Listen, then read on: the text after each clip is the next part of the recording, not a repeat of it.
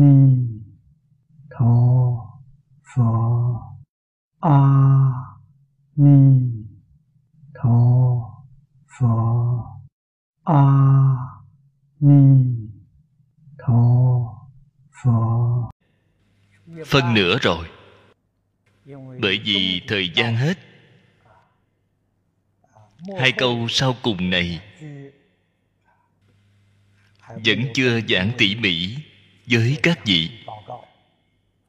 Hai câu sau cùng. Kiến lập thường nhiên. Vô suy, vô biến. Hai câu nói này vô cùng quan trọng.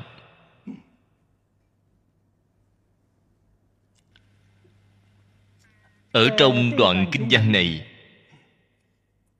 ba câu phía trước là nói cương lĩnh bốn câu phía sau là nói ngài đã trang nghiêm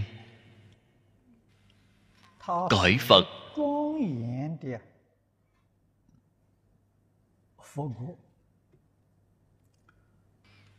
Dùng lời nói hiện đại của chúng ta mà nói, chính là hoàn cảnh cư ngụ của họ hoàn cảnh, đời sống tốt đẹp.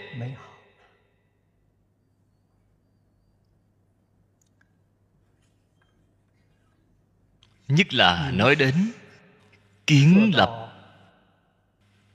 Thường nhiên, vô suy, vô biến. Ngay trên văn tự mà nói, kiến là hưng kiến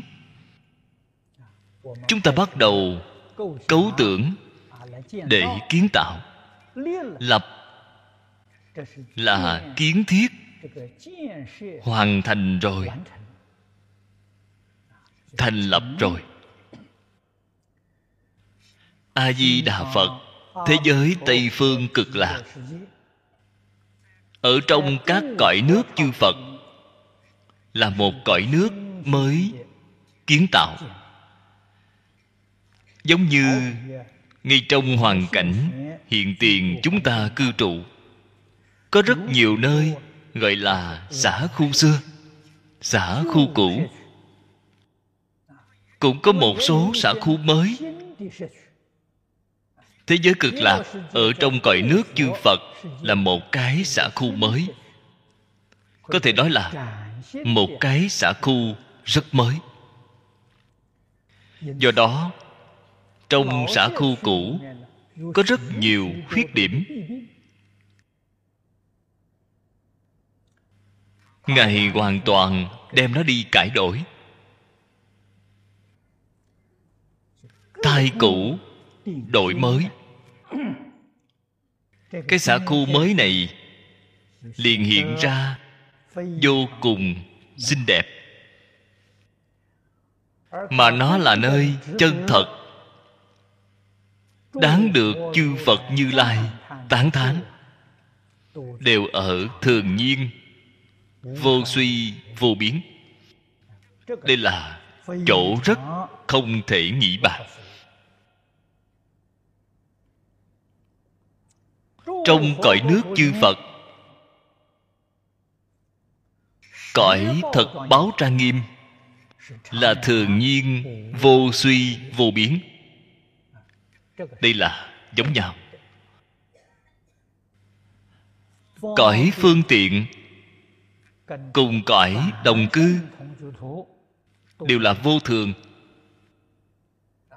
Chắc chắn không phải là thường nhiên. Ở trong rất nhiều kinh điển phật nói với chúng ta, thế gian vô thường, cõi nước không an cho nên có thành trụ hoại không? Làm gì có thường nhiên? Nó có lúc suy kiệt, có lúc biến hóa rất lớn. Ngày nay chúng ta xem thấy khoa học gia nói với chúng ta ngay trong thái không có rất nhiều tinh cầu sanh ra. Mỗi ngày đều có mỗi ngày cũng có rất nhiều tinh cầu bị già đi hủy diệt. Phát nổ, tiêu mất. Đây đều là ở trên kinh phật nói hiện tượng vô thường. Không an. Sự thật chứng minh. Thế giới tây phương cực lạc, đặc thù. Cái thế giới này rất kỳ quái, rất đặc biệt. Từ sau khi kiến lập, vĩnh viễn bất biến. Người thông minh, người chân thật thông minh, phải tin tưởng. Lời của phật, mỗi câu đều là chân thật, không có vọng ngữ nếu như chúng ta nói một chút phương tiện vọng ngữ, có chỗ tốt đối với người không có chỗ xấu, có được hay không? Không được. Nếu như phật có một lần nói là lợi ích chúng sanh mà khởi vọng ngữ, chúng ta đối với thích ca mâu ni phật, tất cả pháp 49 năm đã nói đều có thể đặt nghi vấn đối với ngài. Chưa chắc là chân thật.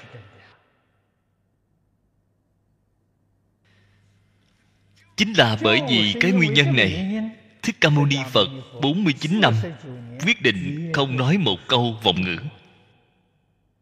Mỗi câu đều là nói lời thành thật. Trong kim cang bát nhã đã nói như lai thì chân ngữ giả chân thì không giả.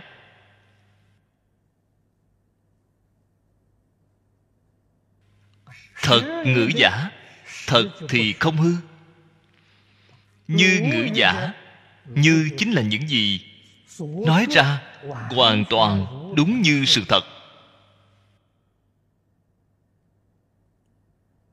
Nói đến không thêm, không bớt. Vừa dặn thích hợp, đây gọi là như ngữ. Không vọng ngữ chắc chắn không có một câu nói lừa dối chúng sanh. Cho nên, thế giới chư phật, mười phương, cõi phương tiện cùng cõi hữu dư đều là vô thường.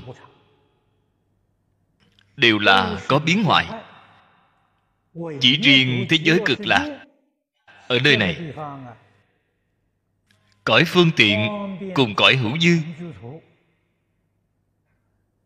cũng giống như tình hình của cõi thật báo vậy. Vĩnh viễn không hoại. Đây là rất không thể nghĩ bàn. Đây là pháp môn khó tin. Không phải phàm phu chúng ta khó tin. Phàm phu chúng ta trái lại rất dễ dàng tin tưởng. Phật nói thế nào thì chúng ta liền tin tưởng thế ấy. Ai khó tin tưởng, bồ tát khó tin bồ tát trí tuệ cao hơn so với chúng ta. Bồ tát nghe phật nói như vậy, họ không dám tán động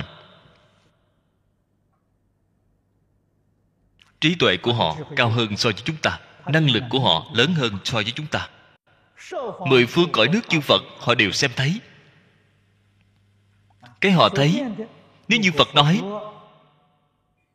kiến lập thường nhiên, vô suy vô biến. Câu nói này, các vị phải ghi nhớ. Chuyên nói phương tiện đồng cư. Hai loại tịnh độ này, không phải nói cõi thật báo, cõi thật báo, tất cả cõi thật báo của chư phật đều là kiến lập thường nhiên, vô suy vô biến. Cho nên, thù thắng của thế giới cực lạc không phải thù thắng ở cõi thật báo. Là thù thắng ở cõi phương tiện, cõi đồng cư. Việc này chúng ta nhất định phải rõ ràng, phải tường tận.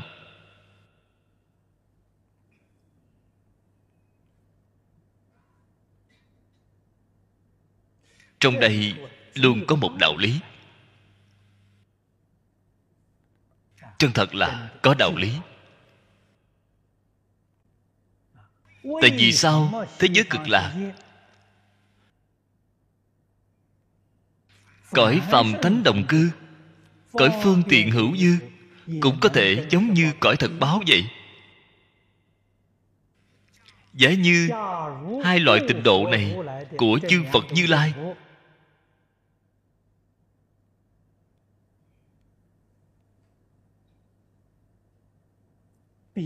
Không thể sánh được tịnh độ của a di đà phật. Chúng ta muốn hỏi, có phải là trí tuệ của chư phật như lai không sánh bằng a di đà phật? Thần thông đạo lực của chư phật như lai không sánh bằng a di đà phật. Quyết định không phải là như vậy. Trên kinh đại thừa, phật thường nói, phật phật, đạo đồng.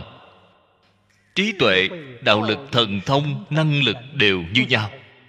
Đều giống nhau. Tại vì sao?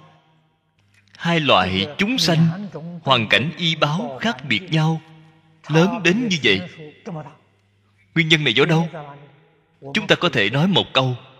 Trí tuệ thần thông đạo lực của phật giống nhau.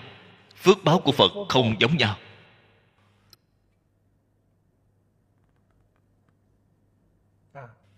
Phải có thể từ chỗ này mà quan sát. Nghi hoặc của chúng ta liền giải trừ. Chân thật là phước báo không như nhau. Đây chính là tôi vừa rồi, ngay trong thí dụ đã nói tất cả cõi nước chư phật. Hai loại cõi nước này là xã khu cũ. Cư dân tâm bệnh rất nhiều. Thế giới cực lạc là một xã khu mới. Cư dân từ nơi đâu đến? Cư dân bản địa không có người nào. Toàn bộ đều là di dân qua di dân thì dễ làm việc. Bạn đem điều kiện di dân nghiêm khắc, giữ lấy. Không phù hợp điều kiện thì cự tuyệt, không để họ qua. Trình độ của cư dân đó liền chỉnh tề.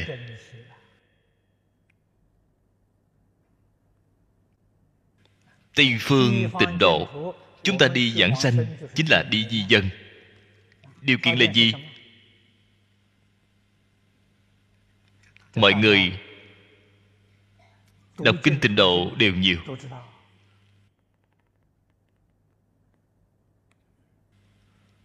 phải đoạn ác tu thiện.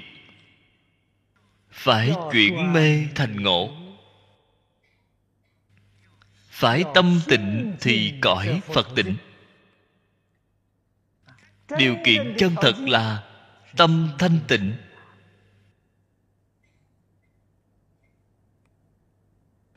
do đây có thể biết, người giảng sanh thế giới tây phương cực lạc. Không có người nào mà không tích lũy công đức. Chúng ta thường nói, buông xả vạn duyên. Cái vạn duyên này chính là vọng tưởng phân biệt chấp trước. Phiền não tập khí, thấy đều buông xả hồi phục tánh đức của chính mình. Những cư dân này đều có trình độ đức hạnh tốt như vậy. Hoàn cảnh y báo đương nhiên tốt. Trên kinh đại thừa thường nói, y báo tùy theo chánh báo chuyển. Thế giới tây phương cực lạc cũng không ngoại lệ. Quyết định không thể trái ngược với định luật này. Cái định luật này là chân lý. Hay nói cách khác, thế giới tây phương, mỗi một người đều tốt. Mỗi một người đều không có tự tư tự lợi đều buông xả danh vọng lợi dưỡng. đều không có tham sân si mãn. Cho nên hoàn cảnh y báo có được thù thắng như vậy. đạo lý chính ngay chỗ này.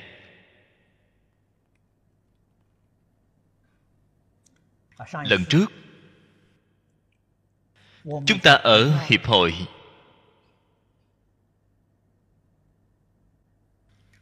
quy y hồi giáo, không phải hiệp hội truyền đạo. Ở nơi đó, chúng ta cử hành một buổi tọa đàm. Có một vị đại đức nêu lên một vấn đề. Ông nói, trong hồi giáo gọi là thiên nhiên, thiên quốc, cùng thế giới tây phương cực lạc có giống nhau hay không? Tôi trả lời với ông ấy là như nhau. Ông ấy hỏi tôi ở chỗ nào? Tôi nói chính ngay chỗ này.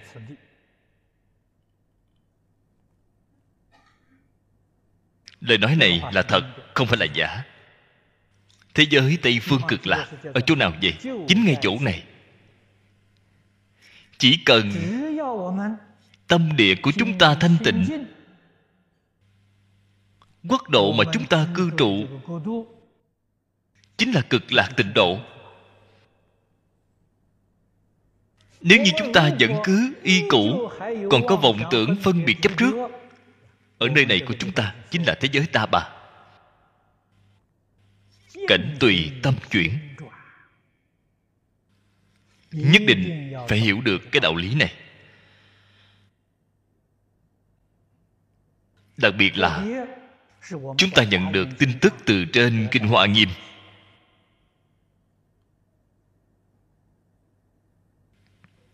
Phật nói với chúng ta, chân tướng của vũ trụ nhân sanh ở trong kinh hoa nghiêm. Kinh điển này nói với chúng ta, thế giới vốn dĩ là nhất chân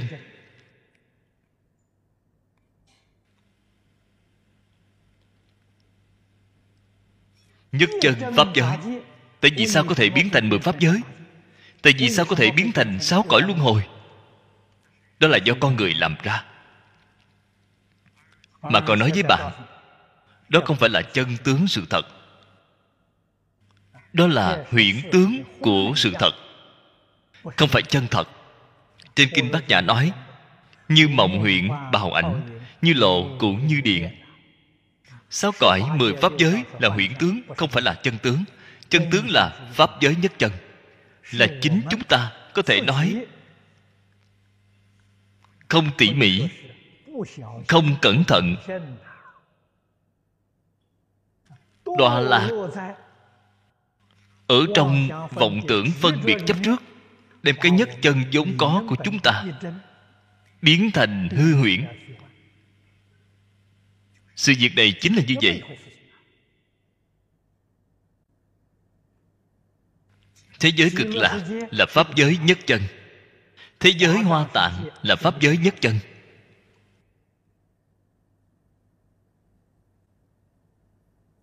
Tôi đem thiên quốc trong tôn giáo của họ, cũng đưa đến pháp giới nhất chân. Là bình đẳng vấn đề của hiện tại. làm thế nào hồi phục? Xã hội bình thường của chúng ta.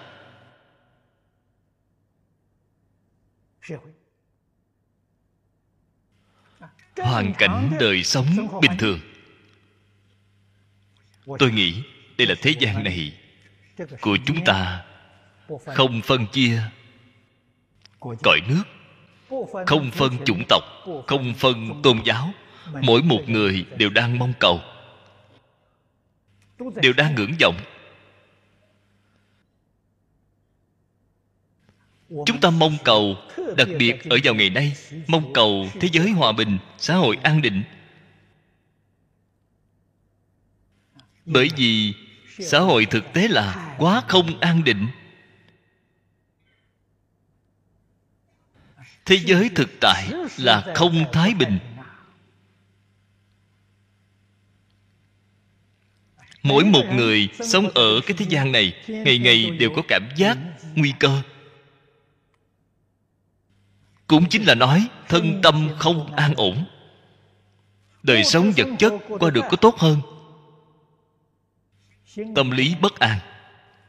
Tâm tình không an định bạn liền nghĩ tưởng xem đời sống tinh thần của họ khổ đến cỡ nào. Cái sự việc này, chúng ta trong lúc giảng giải, đã nói qua rất nhiều lần. Chánh trị không thể giải quyết. Thích ca mâu ni phật có bối cảnh chính trị rất tốt, có điều kiện rất tốt. Từ chánh trị ngài biết được cái này không thể giải quyết được vấn đề. Buông bỏ.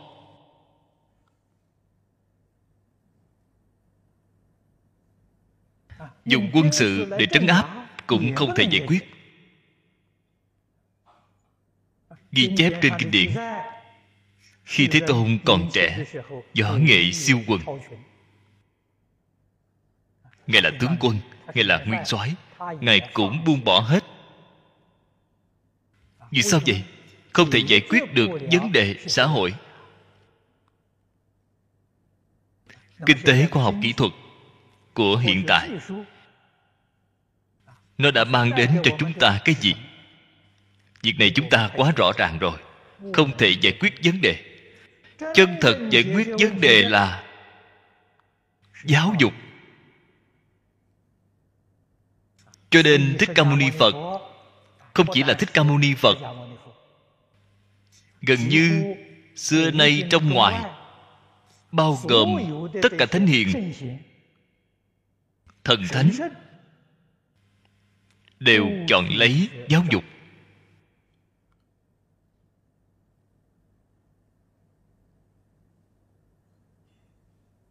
Đều là từ công tác vĩ đại này. Chân thật là công tác cứu độ tất cả chúng sanh. Các ngài làm cái việc này. Loại công tác này, dùng cách nói của người hiện tại, chính là giáo dục xã hội đa nguyên văn hóa. Có người hỏi, những đại thánh đại hiền này có đại trí tuệ, có đại năng lực từ nơi công tác vĩ đại này, hà tất phải trải qua đời sống khổ đến như vậy. Thích ca mâu ni phật cả đời đã thị hiện. Ba y, một bát. Nửa ngày ăn một bữa dưới gốc cây ngủ một đêm. Tại vì sao trải qua ngày tháng khổ như vậy? Có người đến hỏi tôi.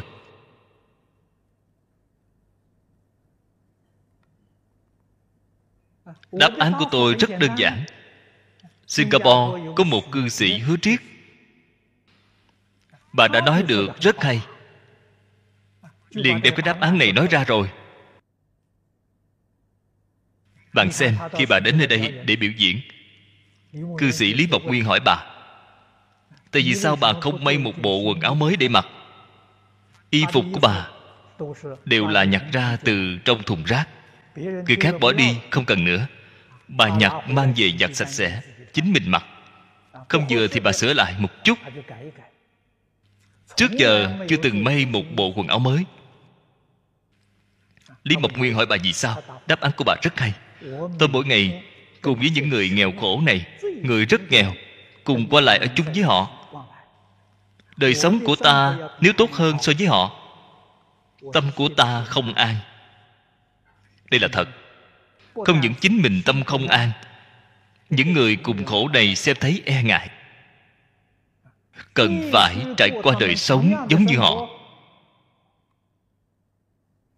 đây là phật nói đáng dùng thân gì để độ thì hiện ra thân đó để độ. Mới có thể đạt được tâm hoan hỷ của chúng sanh. Cho nên thích ca mâu ni phật bạn xem giêsu cơ đốc mohammed cùng khổng lão phu tử của trung quốc đều là trải qua đời sống ở mức thấp nhất. Bởi vì người khổ thế gian này nhiều. Người bần cùng nhiều. Cần phải kết thành một mảng với người đại đa số mới có thể thúc đẩy giáo dục của thánh hiền. Đây là một mảng khổ tâm của những người đó. Chúng ta phải có thể thể hội. Sống vào cái thời đại này, chúng ta phải có thể hy sinh tất cả hưởng thụ văn minh vật chất. Chúng ta phải trải qua đời sống thanh khổ, cùng dân nghèo kết thành một mảng, đem giáo huấn của thánh hiền giới thiệu cho họ. Họ mới có thể hoan hỷ tiếp nhận.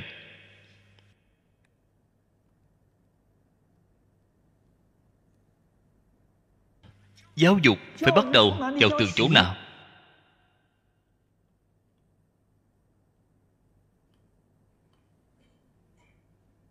Phật pháp. Dạy từ tịnh nghiệp tam phước.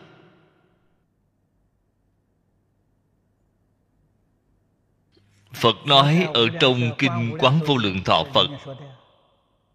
Ba điều này là ba đời chư phật chánh nhân tịnh nghiệp.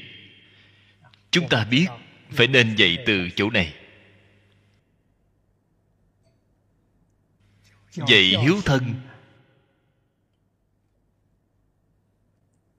Dạy tôn sư. Dạy người phải bồi dưỡng tâm từ bi phải tu thập thiện nghiệp. đem từ cái chỗ này. Phật là như vậy mà dạy chúng ta. Khổng lão phu tử cũng là như vậy mà dạy chúng ta.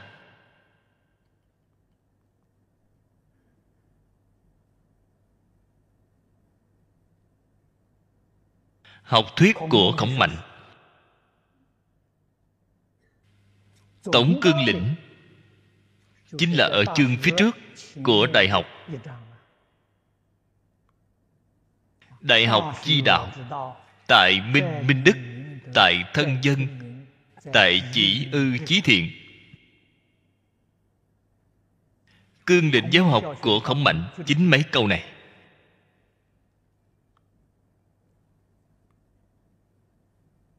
Đại. Đại là đại nhân.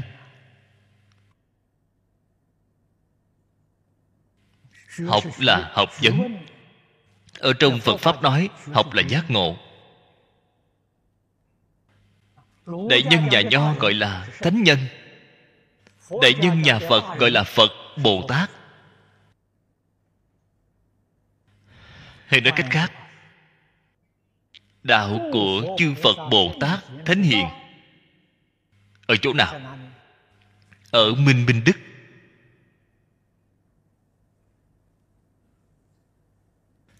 Minh minh đức là tự hành.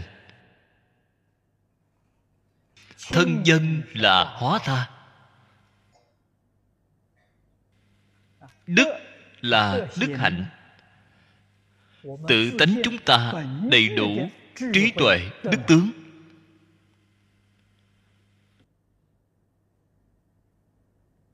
Học tập của chính chúng ta không có gì khác biệt chẳng qua là hồi phục trí tuệ đức tướng vốn đầy đủ trong tự tánh mà thôi.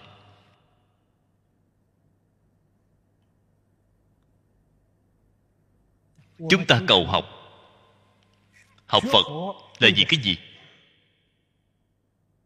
Mục tiêu luôn phải rõ ràng. Người xưa chúng ta đã nói đọc thư chí tại thánh hiền. Vậy thì không sai. Bạn đọc sách, cầu học, vậy là vì cái gì? Không phải vì thăng quan phát tài. Cũng không phải vì có một năng lực, kỹ thuật, tương lai ở trong xã hội có thể phát tài, có thể mưu sinh. Không phải như vậy.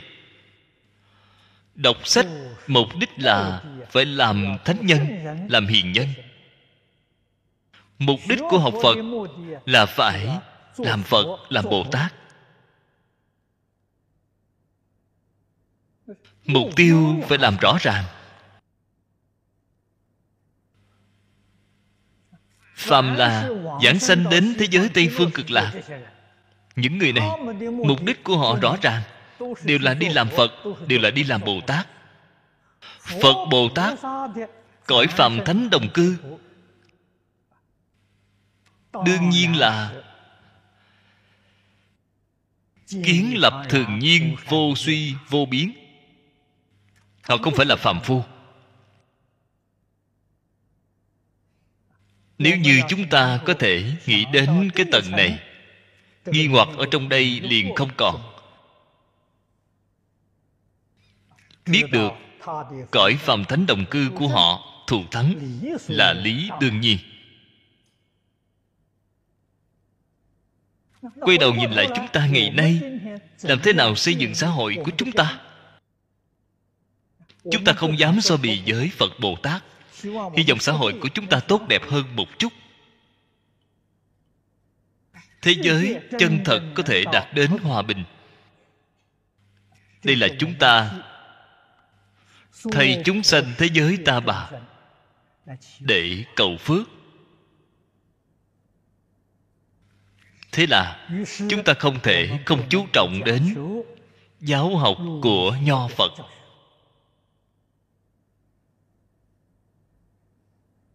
Làm thế nào hồi phục minh đức của chúng ta?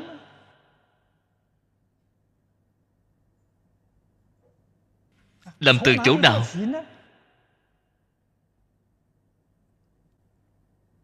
Cũng là từ hiếu thân tôn sư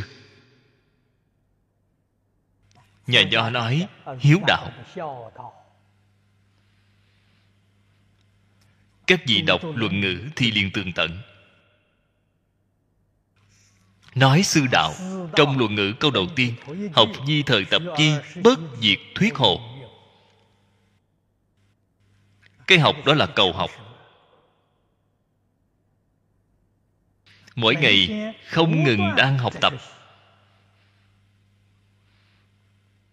Bạn đạt được pháp hỷ, đạt được pháp lạc.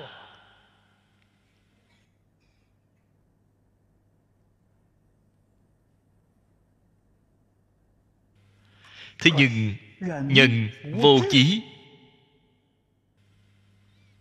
tắc bất lập. Lập là kiến lập.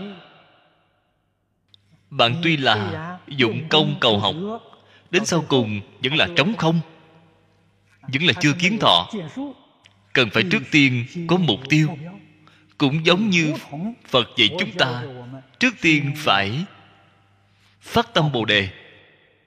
Nhà nho nói trước tiên phải lập chí. Lập chí làm thánh hiền. Nhà phật phát tâm bồ đề chính là lập chí làm phật. Chí không lập. Bạn nghe đời này công phu sẽ không có lực người không thể không có chí. Lập chí. Trên cầu hạ hóa. Hạ hóa là thân dân. Thượng cầu phải chỉ ư chí thiện. Hạ hóa cũng phải chỉ ư chí thiện. Đây là chân trí tuệ.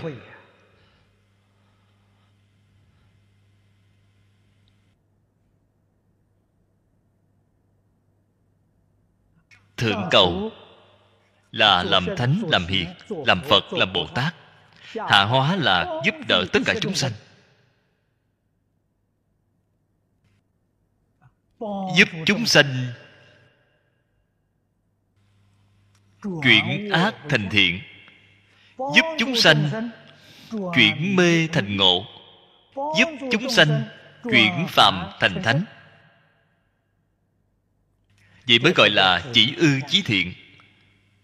Cho nên sau cùng nói, tri chỉ nhi hậu hữu định. Tâm của chúng ta hiện tại vì sao không thể định lại được? Một ngày từ sớm đến tối nghĩ tưởng sằng bậy. Bởi vì bạn không tri chỉ. Bạn không hiểu được chỉ ư chí thiện.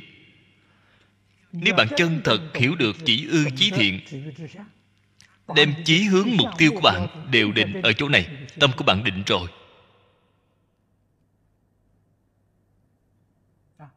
Ở nhà phật nói bạn liền được tam muội.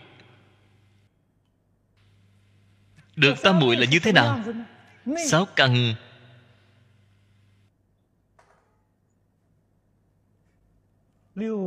Tiếp xúc cùng với cảnh giới sáu trần bên ngoài. Không động tâm. Trong có thể không động tâm. Ngoài không bị mê hoặc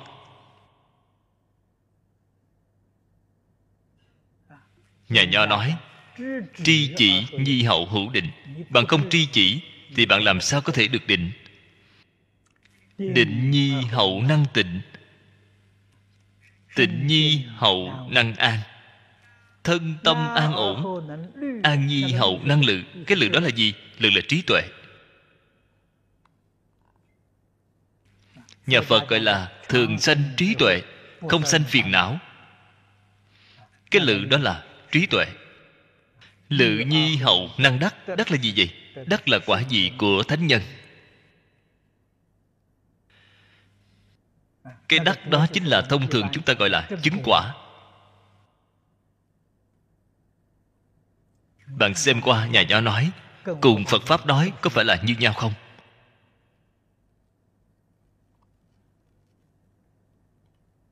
Cho nên chúng ta ngày nay quan trọng nhất từ nhỏ. Chúng ta không có người dạy chúng ta.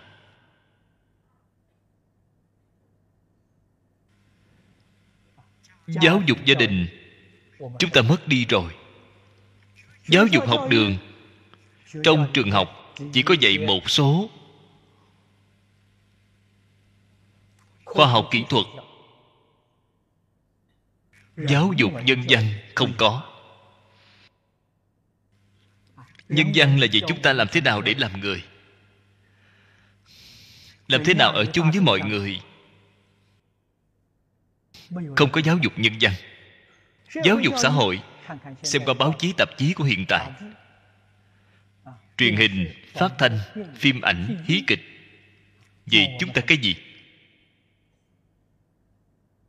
Giáo dục tôn giáo chỉ có hình thức.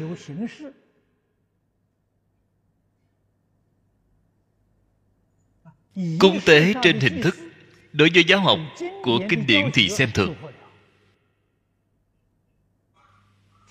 Thiên hạ vì sao mà không loạn? Xã hội làm sao có thể tường hòa? Đại vấn đề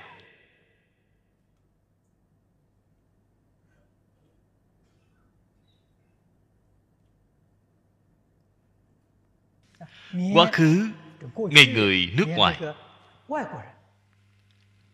tiến sĩ thân ân tỷ nước anh đều đã giác ngộ đến muốn giải quyết vấn đề xã hội của thế kỷ 21 chỉ có học thuyết khổng mạnh cùng Phật Pháp Đại Thừa. Đây là học giả nổi tiếng của thế giới. Cho chúng ta một khải thị vĩ đại. Chúng ta làm thế nào cứu chính mình? Làm thế nào cứu xã hội, cứu chúng sanh? Cần phải quay đầu lại, hướng về học thuyết khổng mạnh phật pháp đại thừa. Để tìm cầu. Để học tập. Trước tiên, chúng ta phải bổ túc chính mình. Đành phải dùng bổ túc giáo dục.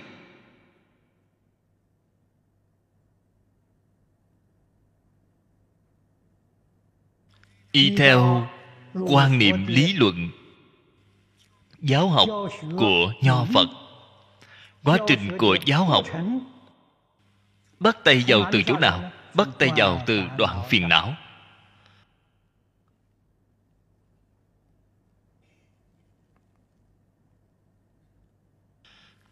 Nhà nho nói cách vật chí tri. vật là gì vậy? Vật là dục vọng. vật dục. Bạn xem xã hội hiện tại không luận một quốc gia nào, một khu vực nào.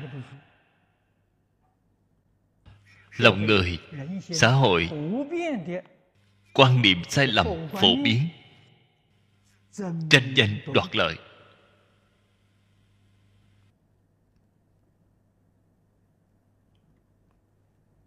Cho rằng đây là bản lĩnh.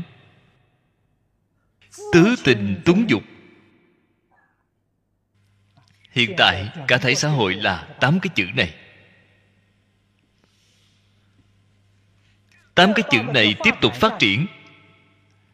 Chính là ngày tàn thế giới.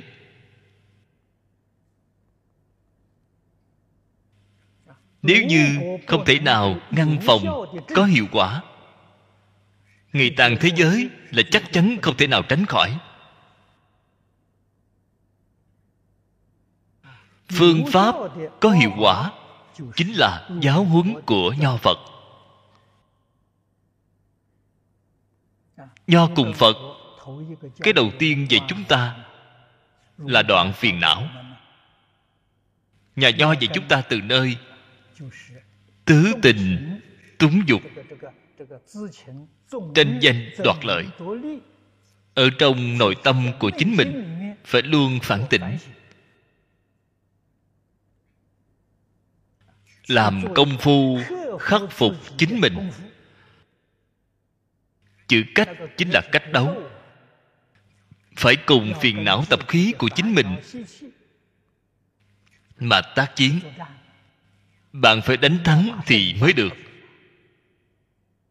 Khắc chế vật dục của chính mình. buông xả danh vọng lợi dưỡng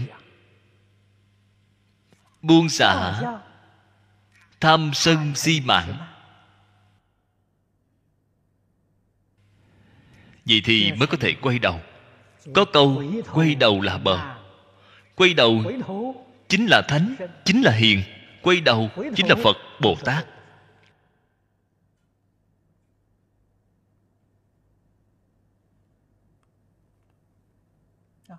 Cách vật rồi sau trí tri lời nói này quan trọng. Phiền não, chân thật phục được rồi, đoạn dứt rồi. Trí tuệ của bạn mới hiện tiền.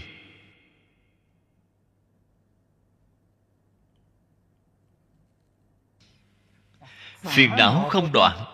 Con người này ở trong phật pháp nói, nhiều nhất chỉ có chút thông minh nhỏ thế trí biện thông. Chẳng qua như vậy mà thôi.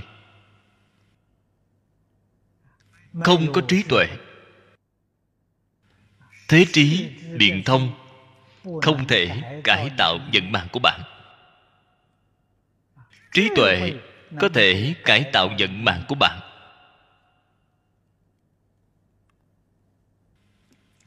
Sau khi khắc phục phiền não bạn mới có trí tuệ. Có trí tuệ rồi, bạn mới biết tu thân.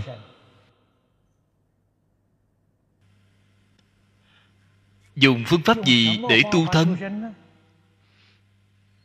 Tư tưởng của bạn, kiến giải của bạn, hành vi của bạn, ngôn ngữ của bạn phải tương ưng với thập thiện nghiệp đạo. Đây là tu thân. Trái ngược với mười nghiệp thiện là sai lầm, lỗi lầm, tội nghiệp.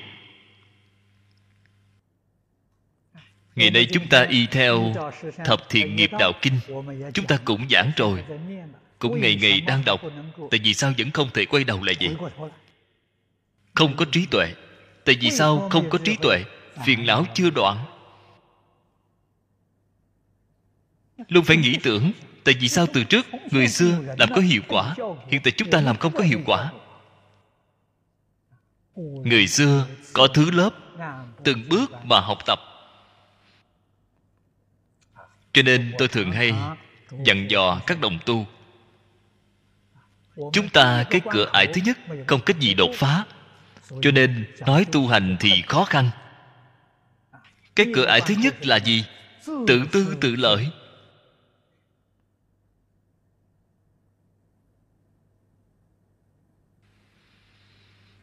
Cái sự việc này nếu không thể buông xả, không luận là nho, là phật. Chúng ta đều không tiến vào được. Đem tự tư tự lợi buông bỏ đi. Cửa phật, cửa của nhà nho liền rất dễ dàng bước vào. Bạn mới có thể vào cửa, mới có thể đăng đường mà vào nhà chỉ cần có chút nào ý niệm tự tư, tự lợi thì bạn không được.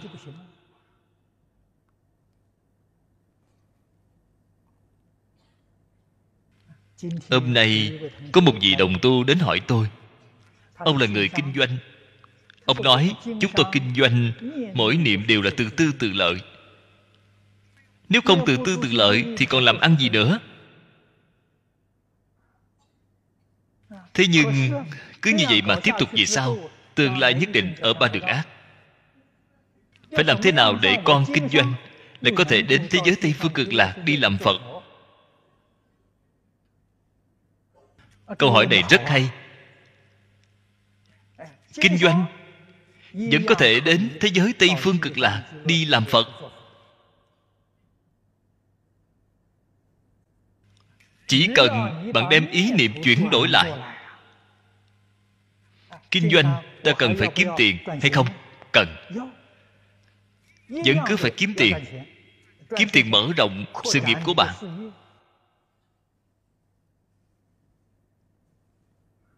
Thế nhưng bạn phải nên biết, nếu như bạn kiếm được để chính mình thọ dụng, gia đình của bạn thọ dụng, cho con cái của bạn thọ dụng vậy thì nghiệp báo của bạn ở ba đường. bạn kinh doanh một số thương nghiệp này. Làm ăn mua bán là vì phục vụ xã hội là vì lợi ích chúng sanh. quyết định không phải vì tự tư tự lợi. Bạn tương lai thành phật tương lai làm tổ. Ý niệm trong một niệm chuyển đổi lại chúng ta đã từng nghe nói, nơi đây, ngày trước, có một vị đại thương nhân, tên trần gia canh. Sự nghiệp kinh doanh của ông rất lớn, kiếm được không ít tiền. Tiền kiếm được đều xây trường học, xây tiểu học, xây trung học, xây đại học. Tạo phước xã hội. Nghe nói tuổi già kiểm tra sức khỏe bác sĩ nói ông không đủ dinh dưỡng. Có được nhiều tiền như vậy mà dinh dưỡng không đủ chẳng phải buồn cười hay sao? Tại vì sao không đủ dinh dưỡng? Đời sống của chính mình rất thanh khổ. Không có hưởng thụ không nghĩ đến làm chút thức ăn ngon để ăn. Tìm bổ phẩm tốt không có. Tiền kiếm ra được đều dùng vào xã hội. Đều giúp cho người khác. Con người này là bồ tát. Bồ tát vì sao không thể phát tài? Phát tài được càng nhiều càng tốt. Người khổ nạn liền có phước cho nên bồ tát học phật bất cứ một nghề nghiệp nào đều có thể học phật quyết định không có chướng ngại.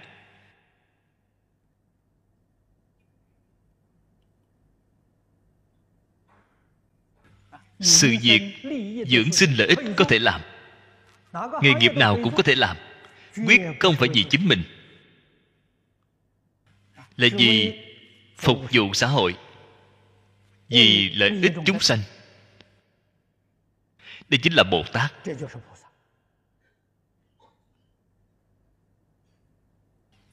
Phàm cùng thánh chính ngày ý niệm. Một niệm vì mình là phàm phu. Mỗi niệm vì chúng sanh là thánh nhân.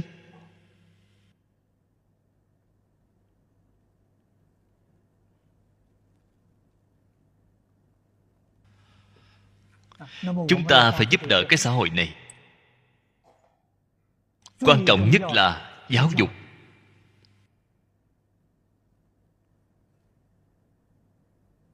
Làm thế nào giúp trẻ nhỏ của hiện tại? có thể tiếp nhận giáo dục thánh hiền. làm thế nào giúp quần chúng của xã hội có thể giác ngộ hồi đầu. Việc này quan trọng hơn bất cứ thứ gì tôi trở về từ malaysia. Xem thấy malaysia có một số trường trung văn. Đề xướng trẻ nhỏ đọc kinh. Đây là việc tốt.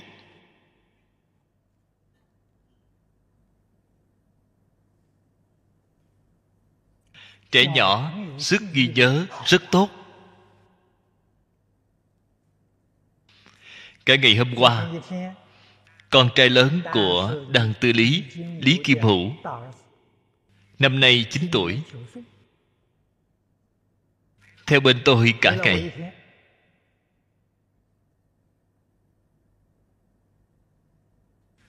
Chúng tôi ở trên xe dạy chú đọc đại học.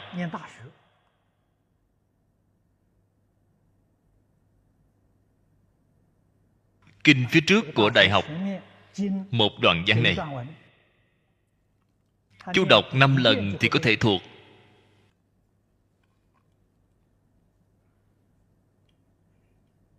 Đây là bình thường.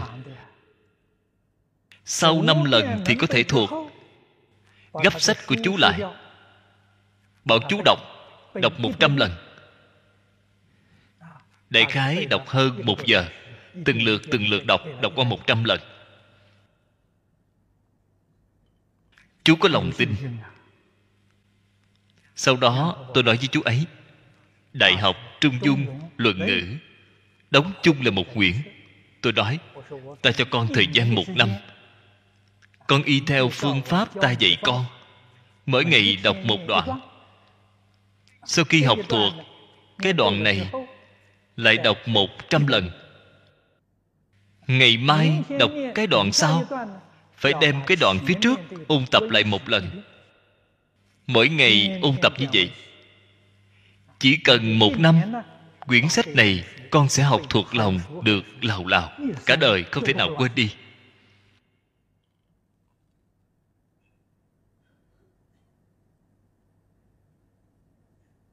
Đối với trẻ nhỏ mà nói một ngày chỉ cần dùng một giờ đồng hồ. Gia trưởng phải cố gắng đốc thúc ngay trong một năm, ba bộ sách này liền hoàn thành. Năm thứ hai, học xong mạnh tử. Thời gian hai năm thì học xong tứ thư rồi. Mỗi ngày chỉ cần một giờ đồng hồ. Đây là nền tảng quan trọng hơn bất cứ thứ gì. Tôi nói với một trẻ nhỏ trong nhà của bạn dùng công học như vậy họ, anh em, chị em, có năm người, bốn người khác đều sẽ bắt chước theo. Không theo thì sao? Không theo thì tương lai tục hậu, không thể theo kịp.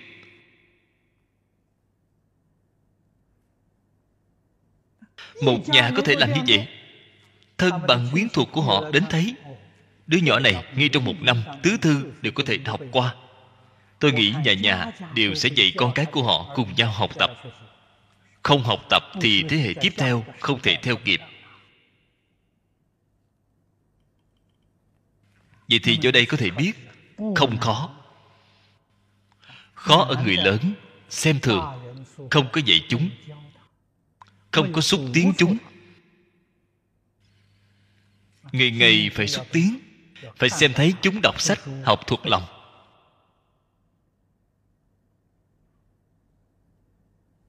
Đến mười mấy tuổi, chúng ta ngày trước là mười ba tuổi, trí tuệ dần dần khai lại giảng dạy cho chúng hiện tại chỉ học thuộc, không giảng. Lợi dụng sức ghi nhớ của chúng.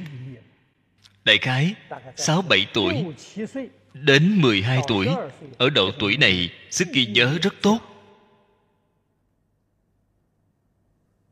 Giáo học cổ xưa của chúng ta. Có trí tuệ cũng phù hợp. Quan niệm khoa học của ngày nay đã nói, tinh thần của khoa học lợi dụng ngay trong sinh mạng trưởng thành của con người, mỗi một giai đoạn có ưu điểm của mỗi một giai đoạn. Lợi dụng cái ưu điểm này, trẻ nhỏ ký ức là ưu điểm của chúng. Đến thanh thiếu niên vào lúc này, lý giải là ưu điểm của chúng. Thì giảng dạy cho chúng nghe, để cho chúng rõ lý biết được chính mình đối nhân sự thế tiếp vật phải nên làm như thế nào. Đây là giáo dục. Phật ở trong bộ kinh này, phía trước chúng ta đã từng đọc qua. Dạy bảo chúng ta bắt tay tu hành.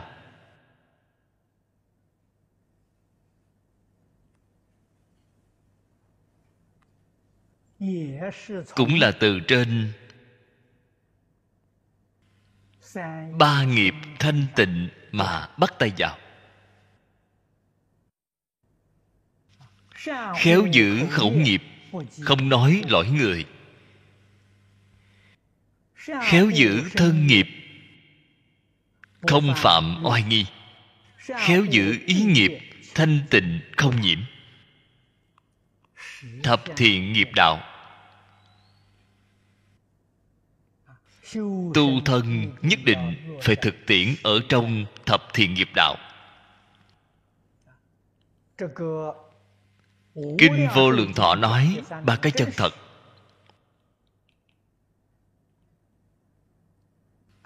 Cùng hoàn toàn, tương đồng với ba cương lĩnh trong đại học.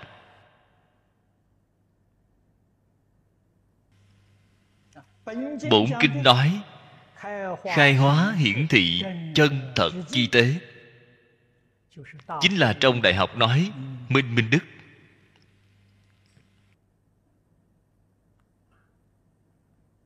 Huệ dĩ chân thật chi lợi. Chính là trên đại học nói, thân dân. Trụ chân thật huệ. Chính là đại học nói, chỉ ư chí thiện các vị đồng tu thử nghĩ xem, có phải vậy không? Do cùng phật, cách nói có sai biệt. Trên thực tế là viên dung.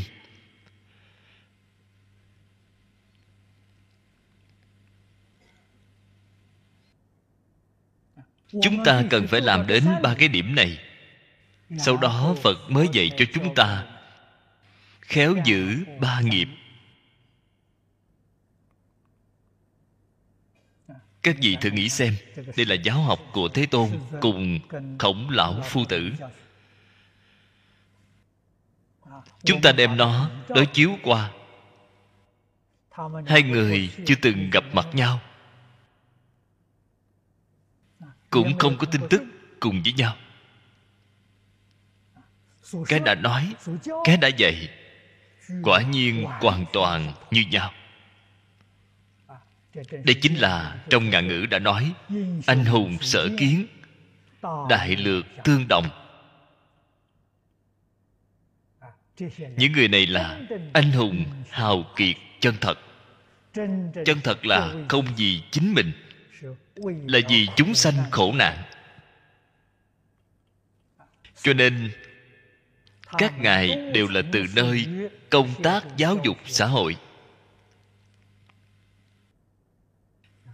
Người hiện tại nói, đây là nhà giáo dục học xã hội. Các ngài cả đời hành vi, việc làm là nhà làm công tác nghĩa vụ giáo dục xã hội. Cả đời không cầu thù lao, không cầu cải thiện phẩm chất đời sống của họ. Họ không cầu cái này cả đời không mệt không mỏi. Dạy bảo tất cả chúng sanh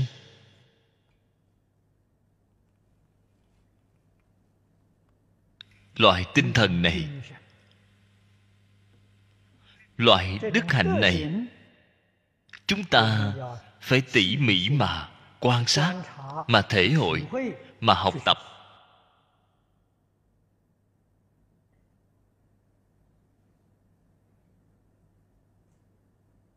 sau đó, chúng ta nghĩ đến hồi phục trật tự xã hội bình thường.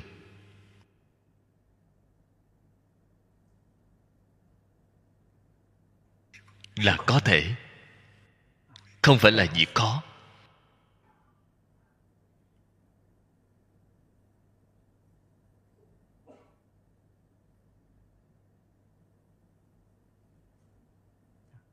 tôi ở malaysia, có đồng tu hỏi tôi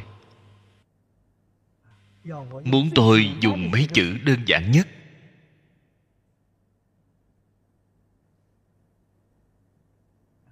Cung cấp yếu lĩnh tu học. Tôi nói ra tám chữ. Trung hiếu nhân ái. Lễ nghĩa liêm sĩ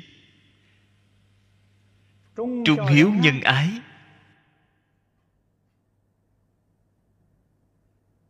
là nhà nho nói. Lễ nghĩa liêm sĩ là quảng trọng nói. Quảng trọng vào thời xưa đem ông liệt vào nhà đạo. Xã hội chúng ta ngày nay kém khuyết tám cái chữ này.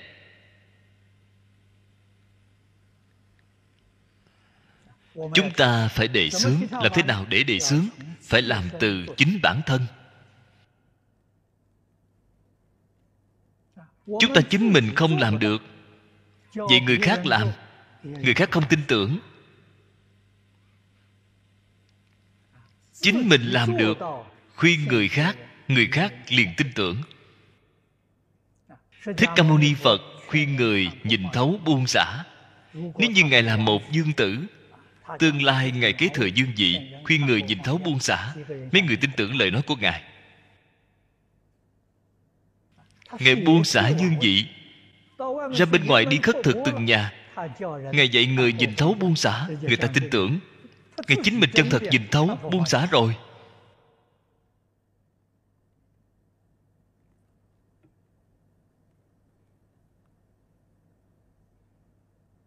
Đây gọi là thinh kỳ ngôn nhi quán kỳ hạnh.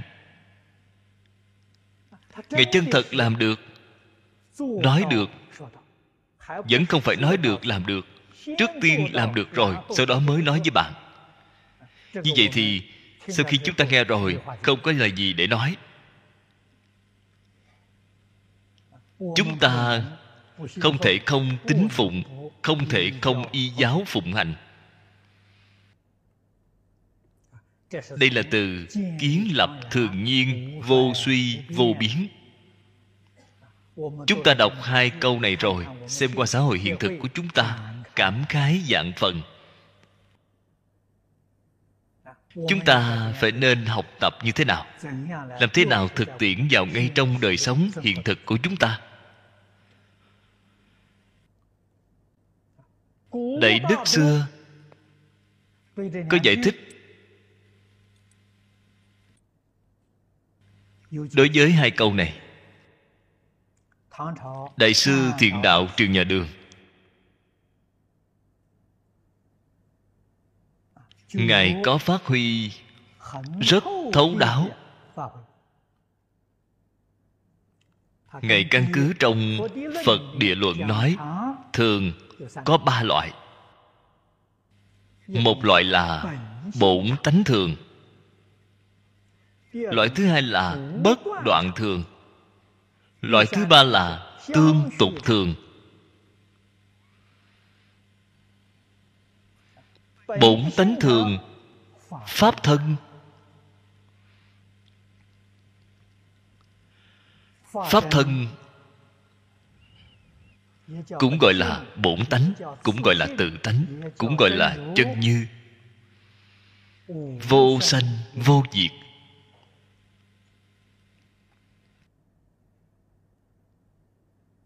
Đây là cái gì? Trong triết học hiện đại đã nói, bổn thể của vũ trụ dạng vật. Ở trong phật pháp gọi là pháp thân.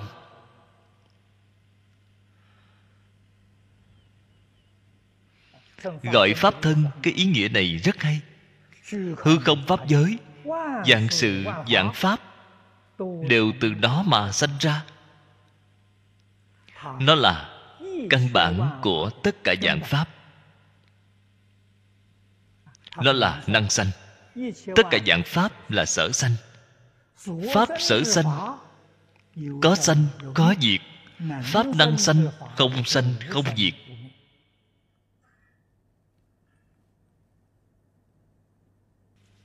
Đây là thường nhiên.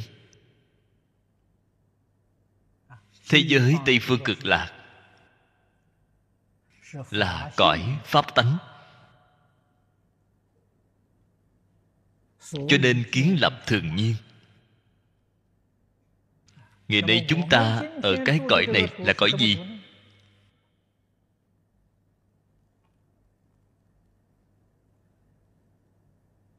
Kỳ thật cũng là cõi pháp tánh. Bạn làm sao rời khỏi pháp tánh? Rời khỏi pháp tánh thì làm gì có cõi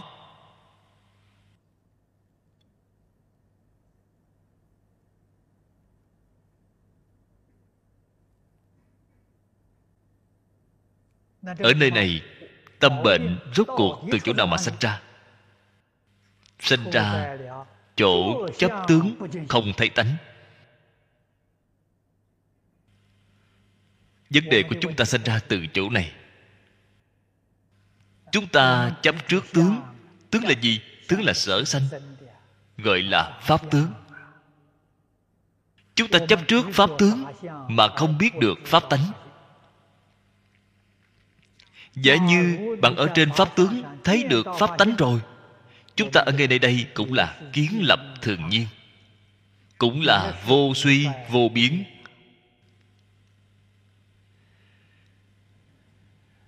Vậy thì do đây có thể biết, tâm bệnh vẫn là phát sanh ở chính bản thân chúng ta.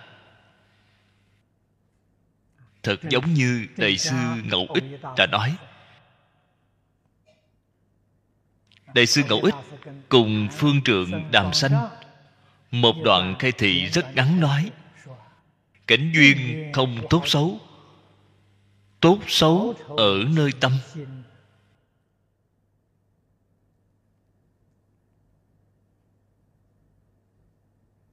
Chúng ta dùng là cái tâm phân biệt, dùng là vọng tưởng tâm, dùng là tâm chấp trước. Cho nên, thấy tướng không thấy tánh. Người của thế giới tây phương cực lạc. Vĩnh viễn ly khai vọng tưởng phân biệt chấp trước. Cho nên họ thấy tướng chính là thấy tánh. Tánh tướng nhất như tánh tướng không hai. Cho nên từ tánh tướng để nói là bổn tánh thường, pháp thân. Bất đoạn thường là nói báo thân.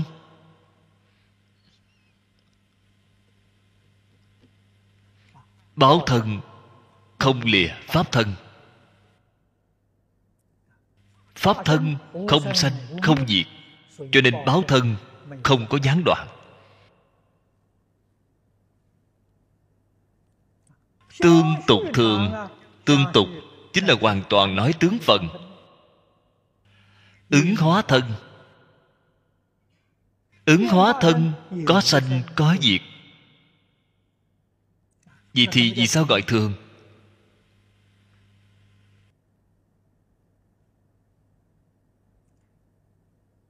Sanh diệt tương tục.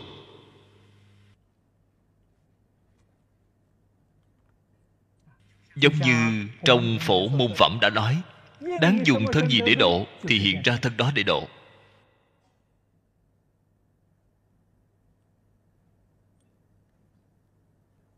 Mười phương thế giới. Không nơi nào không hiện thân. Không lúc nào không hiện thân. Đây là ứng thân thường. Chính là tương tục thường. Bình thường chúng ta nói, dạng pháp giai không, nhân quả bất không. Nhân quả gì sao bất không? Tương tục bất không. Chúng ta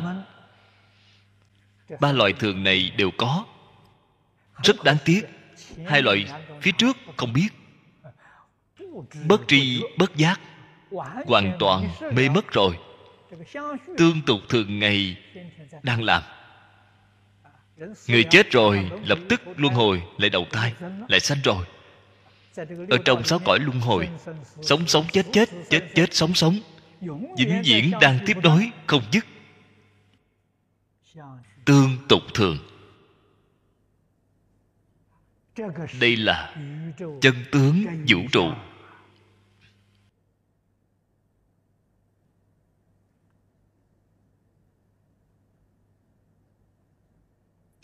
Có một số người thanh niên không tin tưởng sinh tử luân hồi. Trong sách xưa của chúng ta ghi chép được rất nhiều. Hiện tại chúng ta thường hay nghe nói cũng không ít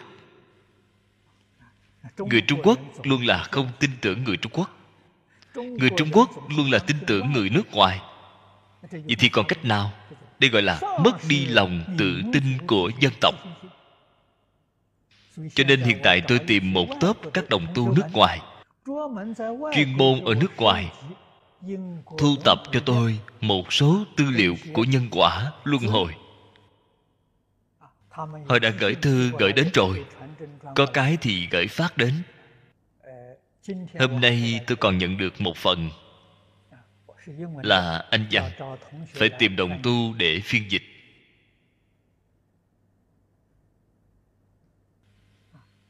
Trong tạp chí báo chương của nước ngoài thường hay có đăng. Đây là thật, không phải là giả. Đây chính là nói tương tục không ngừng. Nhân quả bất không. Nếu như các vị chân thật tường tận những chân tướng sự thật này hiểu được những đạo lý này khởi tâm động niệm của chúng ta tự nhiên liền sẽ dè dặt tế ngộ của cả đời chúng ta sẽ không oán trời, trách người. Biết được cái gì? Một bữa ăn, một ngụm nước đều do tiền định. Ai định cho bạn vậy? Chính mình định, không phải người khác định. Luôn luôn là không liên quan gì với người khác.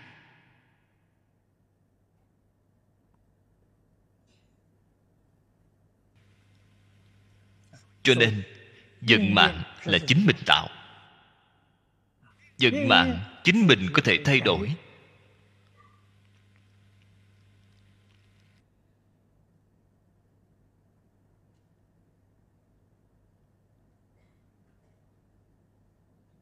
Tôi xem thấy đứa con trai nhỏ của lý kim hữu. Đứa con nhỏ năm nay mới 5 tuổi rất là yêu thương động vật nhỏ. Chú nói chú, có bạn bè rất tốt. Tôi hỏi bạn bè tốt là ai vậy? Chú nói, rất nhỏ rất nhỏ. Tôi nói có phải kiến hay không? Chú gật đầu nói đúng vậy. Kiến là bạn tốt của chú ấy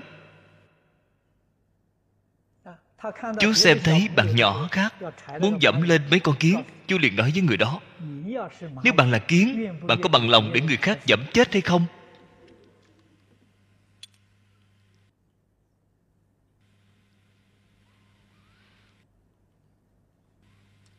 Bạn nhỏ này có thiện căn có tâm từ bi.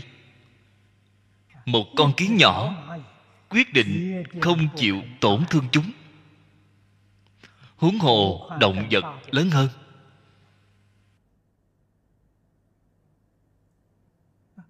Chúng ta nghe chú ấy nói chuyện, nghĩ lại chính mình không bằng chú chúng ta xem thấy kiến đến quấy nhiễu còn muốn nghĩ biện pháp khu trục chúng xuất cảnh. Chú ấy thì tiếp đãi như bạn.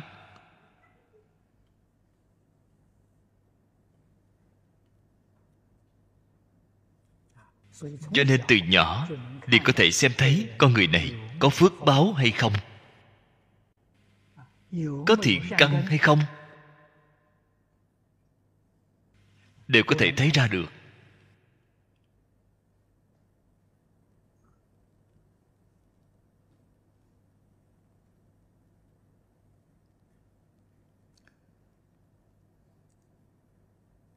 Từ trong kinh điển thế tôn giới thiệu cho chúng ta.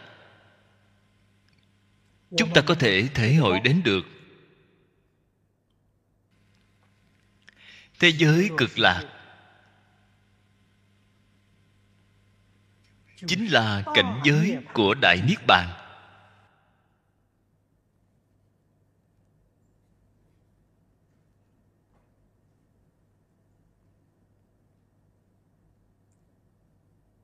Lần này tôi ở di bảo. Gặp được một vị pháp sư tiểu thừa. Vị pháp sư này tu hành rất tốt. Nhận được tôn kính ngưỡng mộ của đại chúng xã hội. Trì giới rất nghiêm. Nửa ngày ăn một bữa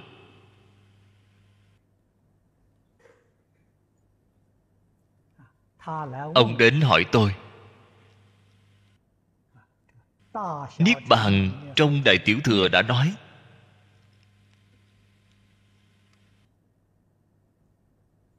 Có cái gì khác nhau?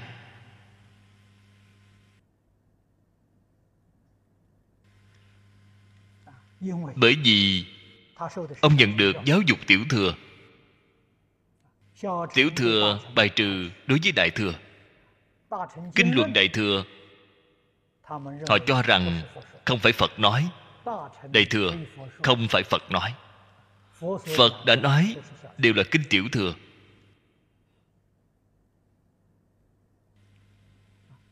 Không thể tiếp nhận đối với pháp đại thừa không thể tin tưởng.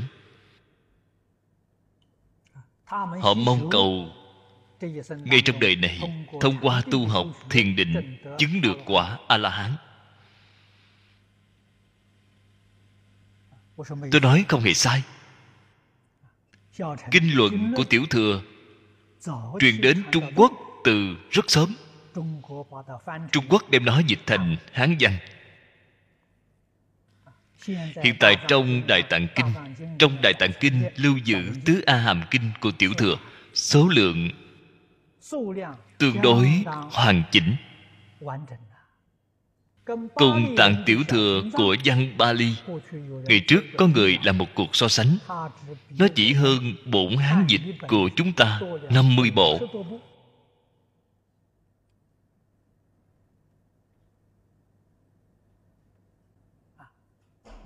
Hai ba ngàn bộ kinh điển. Chỉ kém hơn 50 bộ. Số lượng này rất nhỏ. Do đây có thể biết kinh tiểu thừa lưu truyền đến trung quốc là tương đối hoàn chỉnh. Ông hỏi tôi tại vì sao đại thừa không thể truyền đến thái lan tích lan? Không có lưu truyền đến bên đó.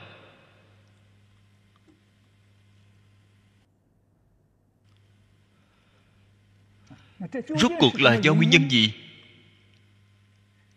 Tương cách nhiều năm như vậy hơn hai ngàn năm tôi không phải nghiên cứu lịch sử. Tôi không biết. Theo suy nghĩ của chúng ta từ trên lý luận suy tưởng phật giáo hóa chúng sanh ứng cơ nói pháp. Chúng sanh mỗi một khu vực căn tánh không như nhau. Các vị ưa thích học môn nào phật liền đem bộ phận đó giới thiệu cho bạn. Đương nhiên, giới thiệu này đều là đệ tử đời sau của phật. Bạn ưa thích thứ nào thì giới thiệu cho bạn thứ đó. Cùng một đạo lý như vậy, đại thừa ở trung quốc có tám tông phái. Tại vì sao phải có nhiều tông phái đến như vậy? Vẫn là do chúng sanh căn tánh không đồng nhau. Người ưa thích học hoa nghiêm thì hoa nghiêm tông cái khu vực này chuyên môn nghiên cứu những kinh luận này. Bạn có cái chí thuốc này, chí đồng đạo hợp với họ, vậy thì bạn đi đến nơi đó. Ưa thích nghiên cứu pháp hoa thì bạn đi đến núi thiên thai. Tôi nghĩ phải nên là như vậy. Có thể nam dương cái căn tánh này ưa thích tiểu thừa. Cho nên kinh tiểu thừa lưu thông đến các vị nơi đó. Căn tánh của người phương đông thích hợp với đại thừa, ưa thích những thứ này. Cho nên những gì của bộ phận đó lưu truyền đến trung quốc, tôi nghĩ phải nên là như vậy. Đây là chúng ta từ trên lý luận mà suy đoán. Tôi giải đáp cho ông ông nói, phải làm thế nào mới tu hành thành phật? Ở trên kinh phật nói, nếu phật không đem chúng sanh độ tận thể không thành phật. Tôi hiện tại vẫn là phàm phu, thích ca mâu ni phật, tại vì sao thành phật rồi? Cái vấn đề này khó cho tôi rồi. Ông trách thích ca mâu ni phật, tại vì sao ngài đã thành phật rồi? Tôi vẫn còn chưa được độ mà, tại vì sao ông thành phật rồi?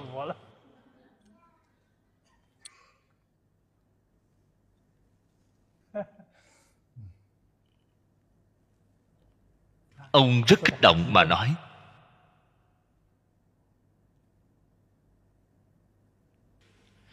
Sau đó hỏi tôi, vì sao gọi là thành phật?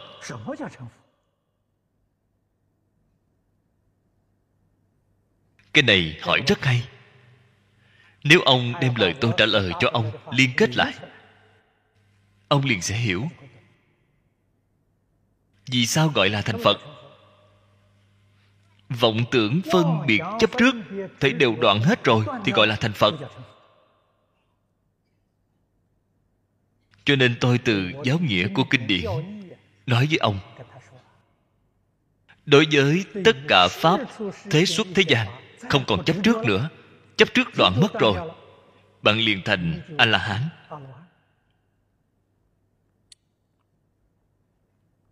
phân biệt tất cả pháp, thế xuất, thế gian, đoạn hết. Không còn phân biệt nữa bạn liền thành bồ tát. Đối với tất cả pháp, thế xuất, thế gian, không còn khởi lên một vọng niệm, thì bạn thành phật rồi. Đây là ở trên kinh phật nói mà.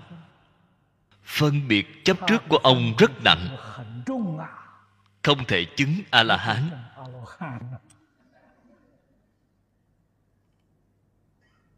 Cần phải buông xả tất cả phân biệt chấp trước mới có thể chứng quả a la hán bạn xem, vẫn còn quán trách thích ca mâu ni phật. Thành phật rồi mà không độ ông. Lời của thích ca mâu ni phật nói không tính đến.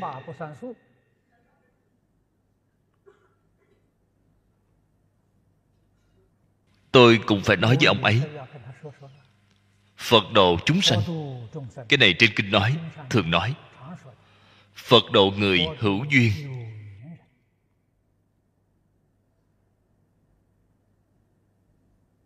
Phật không độ người vô duyên.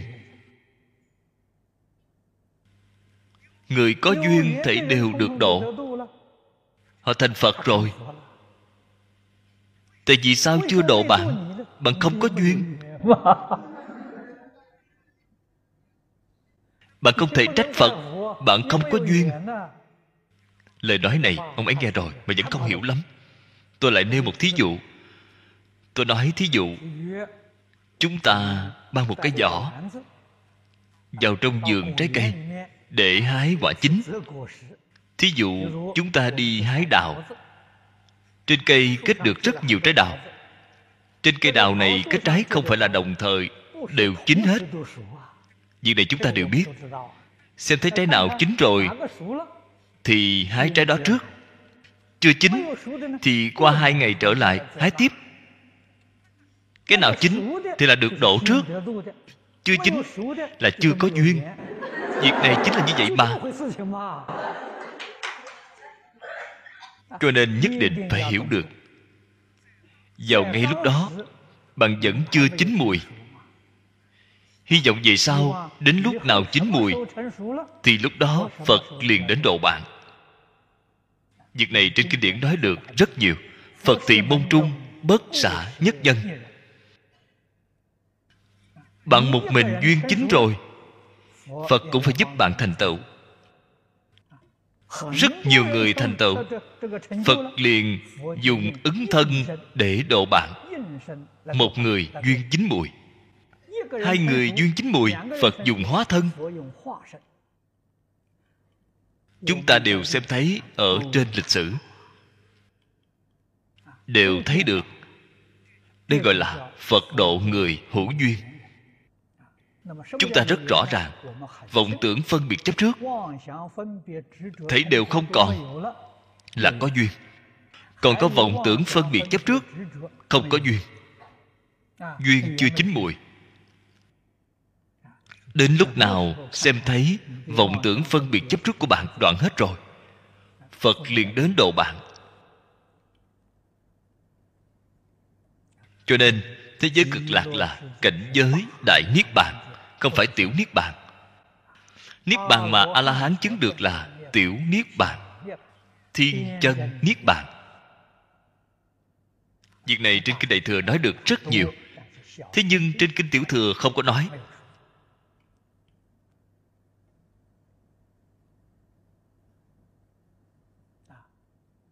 Đọc kinh cũng không phải là một việc dễ dàng.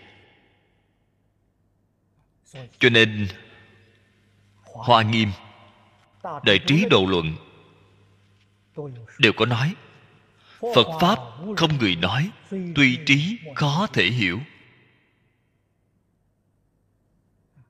Cần phải có người chân thật tu hành, chân thật chứng quả, người tái sanh giảng giải với chúng ta chúng ta mới có thể hiểu được ý nghĩa trong đây.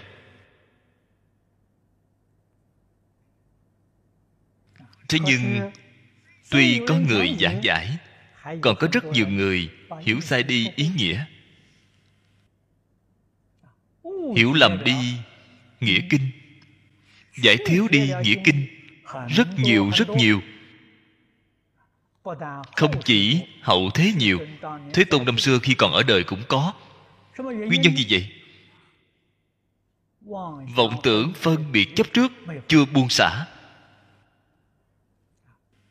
Sẽ nghe sai hiểu sai đi ý nghĩa. Tóm lại một câu mà nói ba loại chướng ngại lớn này. chướng ngại. Này không trừ mất đi. Chúng ta làm sao có thể thành tựu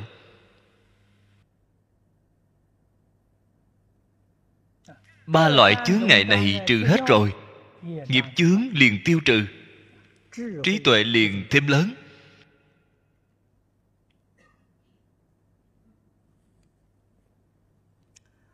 Người xưa, ở trong đoạn kinh văn này, cũng có một vấn đề. Họ nói, đã là tu nhân cảm quả.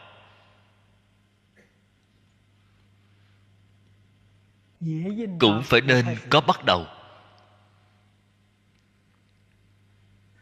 Vì sao có thể nói là phi nhân phi quả?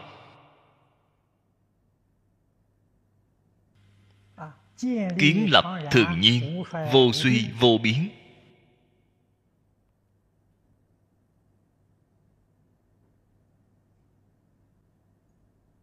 Cái vấn đề này chính là trong phật pháp gọi là nghi tình.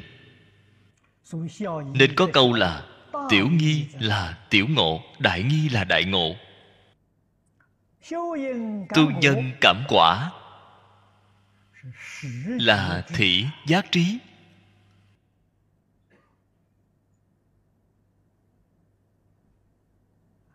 Bắt đầu giác ngộ rồi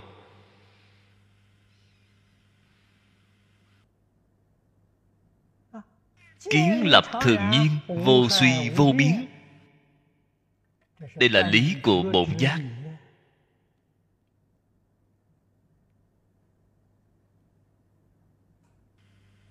từ thị giác đến cứu cánh giác lý của bổn giác trước sau không thay đổi.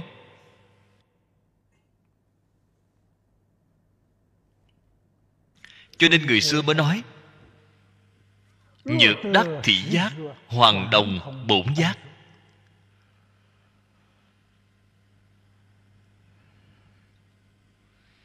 Nếu chúng ta hiểu được đạo lý của lời nói này, nhược đắc thị giác, bất đồng cứu cánh giác. Không giống như cứu cánh giác, thế nhưng tương đồng với bổn giác. Bởi vì bằng thị giác giác là cái gì? Chẳng phải là giác bổn giác bổn giác mà bạn giác, không viên mãn. Cứu cánh giác là bổn giác viên mãn. Bổn giác không có trước sau. Bổn giác cũng không có phần mãn. Phần phần mãn mãn không có. Cái đạo lý này, chúng ta dùng ánh trăng để làm thí dụ, dễ hiểu. Thị giác giống như trăng ngà mùng hai, mùng ba. Bổn giác là gì? Bổn giác là dần trăng. Cứu cánh giác là gì? Cứu cánh giác là trăng tròn 15 các vị nghĩ xem, trăng ngà mùng hai, mùng ba không hề rời khỏi dần trăng khi đến trăng tròn, vẫn là một dần trăng. Dần trăng không có phần, không có đầy. Thị giác cùng cứu cánh giác là có phần, có đầy. Thị giác là không viên mãn, cứu cánh giác là viên mãn. Các vị từ cái chỗ này mà thể hội. Cho nên, ở trên kinh phật nói, nhược đắc thị giác, hoàng đồng bổn giác lời nói này bạn liền hiểu.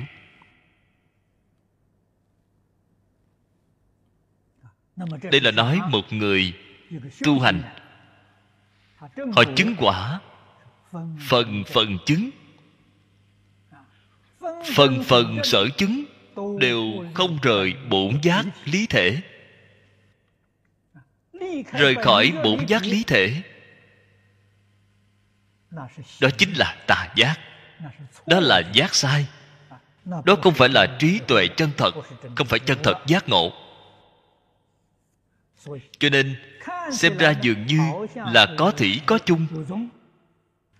Đến khi bằng chứng được, đều là một dần trăng, không phải hai cái. Cho nên gọi là thủy bổn không hai, bổn hữu thường trụ. Chính là cái ý này cái ý nghĩa này trong chú giải của lão cư sĩ hoàng niệm tổ có. Bạn phải tỉ mỉ mà thể hội. Bạn có thể thể hội được. Rất có thọ dụng.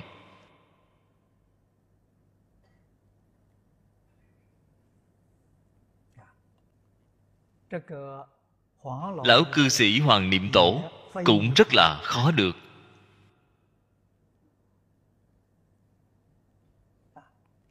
Ông ở trong cái đoạn phía sau này, vận dụng một số khoa học để giải thích. Giải thích cũng được, rất hay.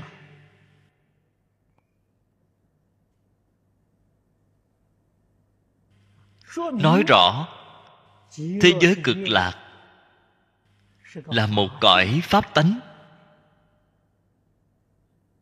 Là trong tự tánh như lai biến hiện ra. Ông nói những lời này không sai. Người hậu học chúng ta phải đặc biệt lưu ý. Đó chính là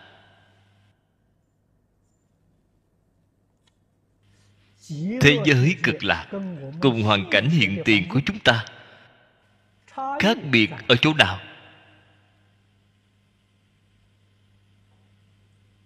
Chúng ta phải từ ngay chỗ này mà đi thể hội.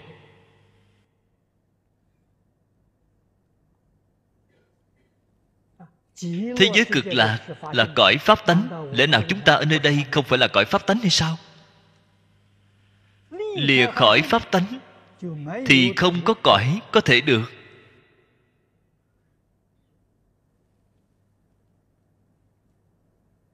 Đây là đạo lý nhất định. Cũng có người nói, cõi pháp tánh này của chúng ta đã biến thành cõi pháp tướng rồi. Thử hỏi, cõi pháp tánh có phải thật là đã biến thành cõi pháp tướng hay không?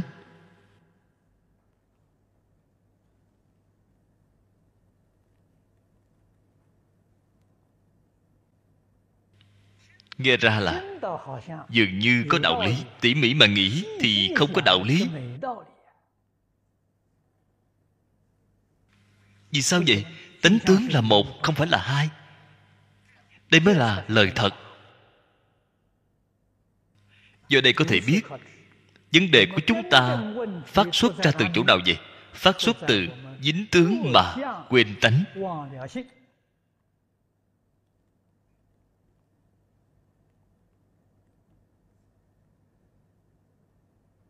Đúng như người xưa nói, quan hệ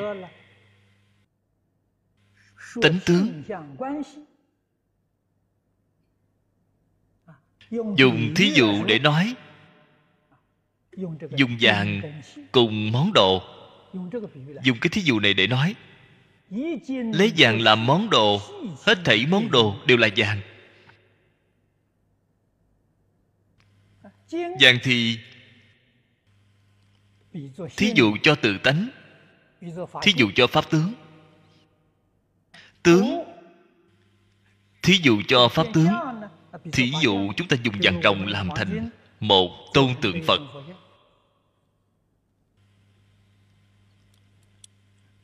vàng cùng cái tướng này là một không phải là hai. Rời khỏi vàng thì không có tướng. rời khỏi tướng thì không có vàng vàng cùng tướng là một, không phải là hai. Người tường tận thì biết. Tướng chính là tánh tánh chính là tướng, đây gọi là kiến tánh. Minh tâm kiến tánh. Kiến tánh thì cõi này là cõi pháp tánh. Đó chính là kiến lập thường nhiên, vô suy, vô biến. Thế nhưng một số người không thấy tánh họ chưa thấy được vàng họ chỉ thấy được tướng. Đây là tôn tượng phật. Nếu bạn nói là tôi ở đó có bao nhiêu vàng rồng họ tìm khắp văn phòng của bạn cũng không tìm thấy vàng rồng bởi vì họ xem thấy tướng phật họ không biết được cái tượng này là vàng. Trong nhà các vị trong văn phòng này vàng rồng rất nhiều.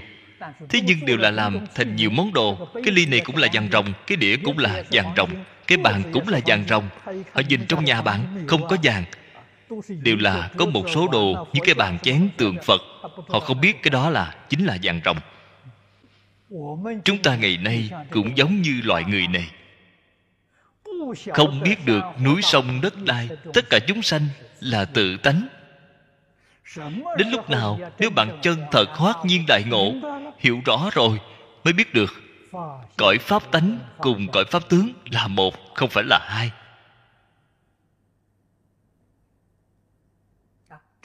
Sau khi chân thật tường tận, cái thế gian này của chúng ta là chẳng phải là kiến lập thường nhiên, vô suy, vô biến hay sao?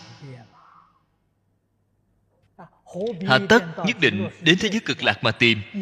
Chính ngày trước mắt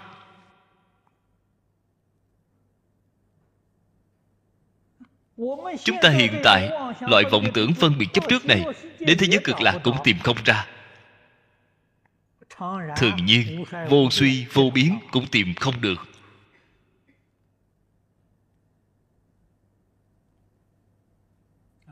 Cho nên học phật, ở trên kinh phật thường hay khuyến khích chúng ta thâm giải nghĩa thú. Bạn giải được không đủ sâu thì không được. Ông ở chỗ này nói ra. Làm cho chúng ta tương đối dễ hiểu. Ông nói thế giới tây phương cực lạc, là cõi pháp tánh, không giống như các thế giới khác, là do vi trần tụ lại thành tướng nhất hợp. Trên kinh kim cang gọi là nhất hợp tướng. hợp là gì? Tổ hợp. Nhất là gì? Trong phật kinh gọi là vi trần. Vi trần, cái ý nghĩa này chúng ta không hiểu. Chúng ta nghe nói vi trần cho rằng là bụi trần, hạt bụi rất nhỏ rất nhỏ, kỳ thật không phải. Phật nói vi trần là thí dụ vật chất cực kỳ siêu nhỏ vật chất, cực kỳ siêu nhỏ. Ở trong đây ông đã nói đến. Ông nói, khoa học gia hiện tại đã biết được nhỏ nhất là hạt tử. Chúng ta gọi là nguyên tử, điện tử. Cho rằng điện tử là nhỏ nhất hiện tại lại phát hiện vật chất tồn tại còn nhỏ hơn so với điện tử, gọi là hạt quắc. Việc này ngày trước, khi chúng ta ở hoa kỳ, thường hay nghe nói. Hạt quắc có phải là nhỏ nhất hay không? Khoa học gia không dám đoán định. Có lẽ tương lai, máy móc càng phát triển, lại quan sát ra còn nhỏ hơn so với hạt quắc. Việc này thì rất khó nói cho nên, phật nói, tất cả dạng vật hư không thế giới đều là do vật chất nhỏ nhất tổ hợp lại. Nó tổ hợp cũng rất có trật tự, sắp xếp thành trật tự. Việc này trong khoa học gọi là phân tử. Do phân tử lại tổ hợp thành nguyên tố do nguyên tố, tổ hợp thành tất cả dạng sự, dạng vật này. Đây gọi là nhất hợp tướng. Nhất hợp tướng, trên thực tế mà nói là pháp tướng. Phật nói với chúng ta, pháp tướng không phải là chân thật. Pháp tướng là có sanh, có diệt. Sức mạnh gì đang làm chủ tể? sanh diệt của pháp tướng. Trên kinh phật nói, đó là ý niệm. Trên hoa nghiêm nói,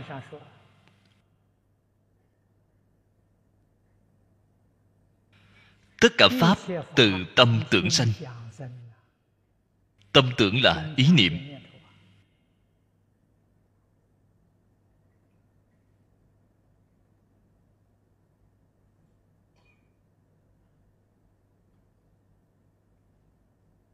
Tâm.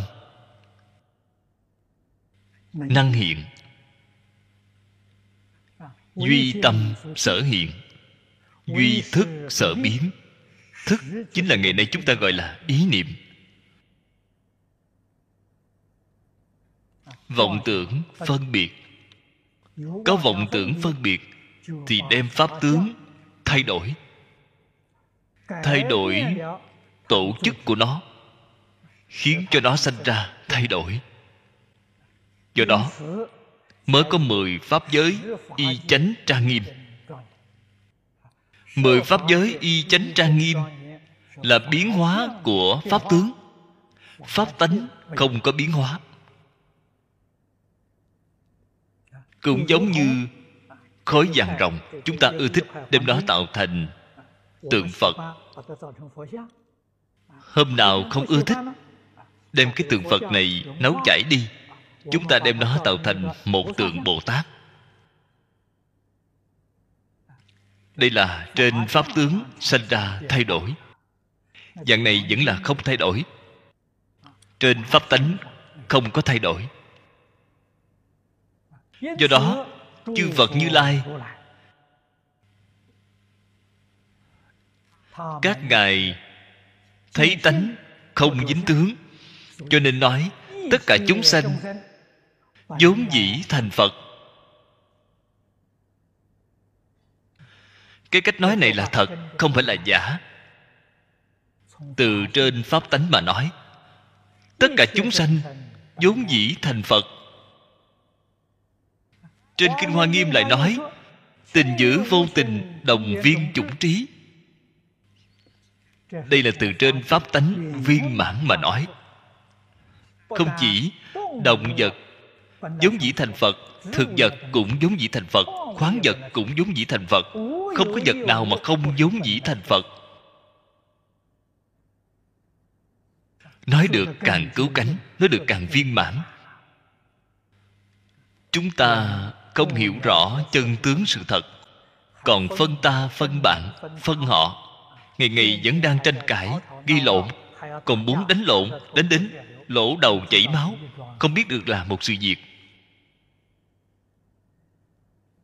cũng giống như cái gì vậy? Cái này nói ra thì rất khó nghe. Một người phát cuồng, tay trái cùng tay phải đánh nhau đánh đến lỗ đầu chảy máu. Đều là chính mình, không phải người ngoài. Người thế gian lộn xộn ầm ĩ, thành ra như vậy. Chính là tay trái cùng tay phải của chúng ta đánh nhau ngón tay cái cùng ngón tay út đánh nhau. Chính là làm sự việc này. Cho nên, trong tầm nhìn của phật, xem thấy ra sự ngu muội, ngu si đến tột đỉnh.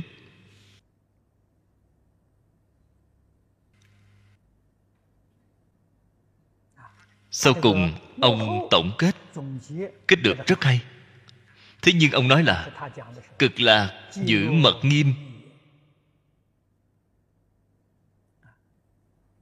Giai phi như thị.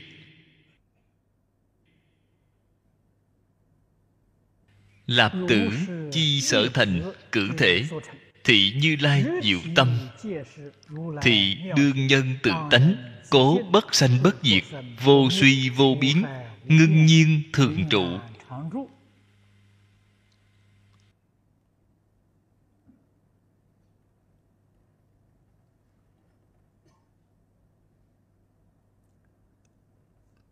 tổng kết ở như vô vi tánh.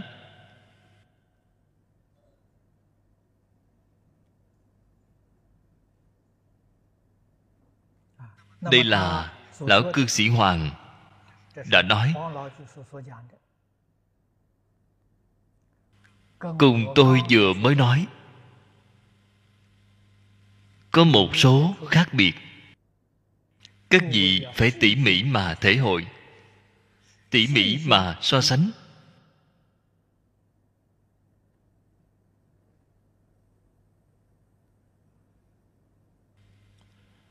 Cùng đồng một bộ kinh.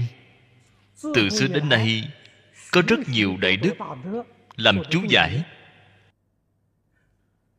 Cách nhìn, cách nói đều bất tận, không như nhau. Mỗi người có đạo lý của mỗi người đều nói được có lý. Đều nói được không sai. chúng ta từ trong đây tỉ mỉ mà thể hội mà quan sát. liền khai trí tuệ.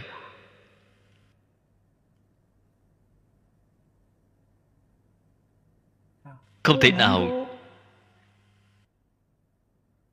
dính chặt vào cách nói của một người. Phải biết phật nói cho chúng ta nghe một tổng nguyên tắc. Phật không có định pháp có thể nói.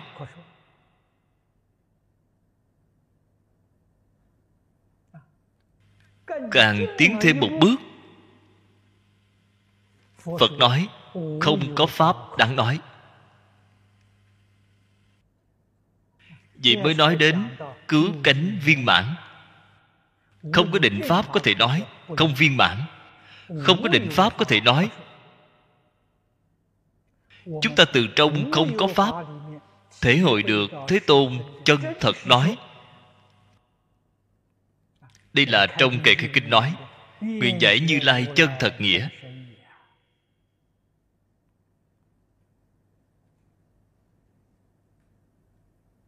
Tổ sư đại đức xưa nay, mỗi vị có chỗ ngộ của mỗi vị ngộ được càng sâu, rộng hẹp của mỗi vị không như nhau. Có người ngộ được sâu, có người ngộ được cạn, đều có chỗ ngộ. Chúng ta phải tỉ mỉ mà quan sát. Tỉ mỉ mà thể hội. Không nên chấp trước. Chấp trước liền biến thành chướng ngại to lớn cho tu học của chính mình nhất định phải tỉ mỉ mà lĩnh hội, đặc biệt là vào thời đại hiện nay của chúng ta. Nhất định phải tu học đại thừa. Trong đại thừa có trí tuệ chân thật, có thọ dụng chân thật. Tốt rồi, hôm nay thời gian đã hết, chúng ta chỉ học đến đây thôi. A ni tho pho a ni 陀佛。阿弥陀佛。